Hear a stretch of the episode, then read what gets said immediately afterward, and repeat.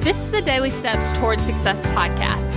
I'm Kayla Celeste, and if you're ready to show up for your goals, your business, and your life, then you're in the right place because I'm going to be sharing with you the tips, the tricks, and the strategies to help you get things done and actually accomplish your dreams. So let's take the daily steps towards success together.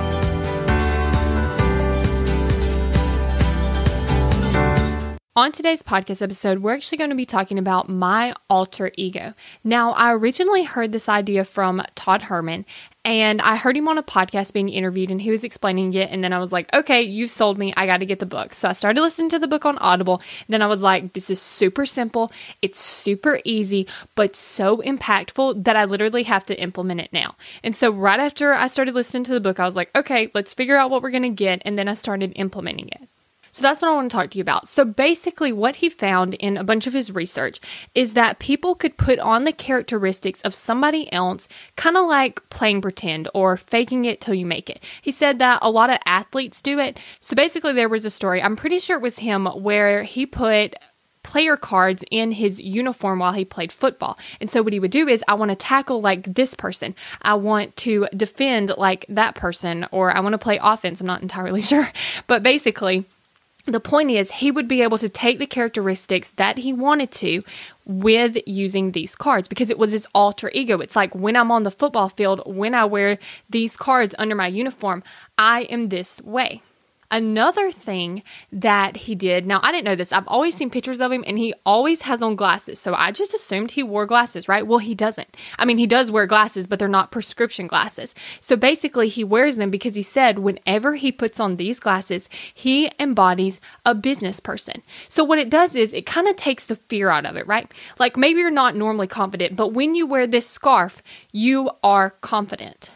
And then you train yourself to just be that way. But you do have to make it really serious, right? Like, if I'm not to behave this way, then I'm not to wear that item. And so, what he did is, if he's not to act in the way that he wants to act in business, he physically has to take off his glasses. Now, the important thing is to make sure you're using a physical item and something that you can wear like all the time. So, what I did was I chose a necklace. And the reason I chose a necklace is because it, you can't wear the same shirt every day, right? But I can wear the same necklace every day.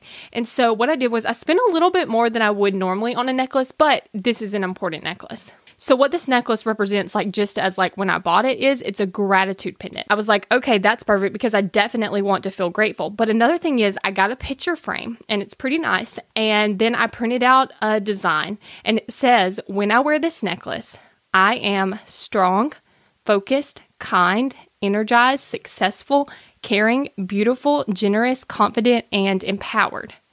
And then I put, I am a entrepreneur, great friend, business owner, Christ follower, planner, and a healthy person. So let's go off of some of the things I said. So if I'm not going to be strong, right? Then I have to take the necklace off because when I wear this necklace, this is who I embody, right? Or if I'm not going to be a healthy person, then I have to take this necklace off. So, what it does is it also brings awareness to how you want to behave and how you're actually behaving. And eventually, it just all becomes a habit. That's who you are. Right? Now, this is something super, super simple, and I really want you to implement it because it's something that can be done easily. Get a necklace, get a bracelet, get a watch, get a pair of glasses, whatever. And when you actually put that physical thing on, make sure you embody how you want to be. So you have to give it a meaning. So it's going to take a little while to think through it, but then once you do, it will be able to help you make changes super, super fast. If I want to be strong, I put on this necklace and now I'm strong. Different things like that. Thank you for listening to the Daily Steps Towards Success podcast. Make sure you tune in tomorrow. After all, we're in this together, one step at a time. Have you found yourself Googling, How do I stop procrastinating? Here's the thing when you search that, I'm sure you found hundreds of tips, tricks, hacks, and strategies. In fact, I've shared several of them here on the podcast. The only thing is, did it work? Are you still procrastinating?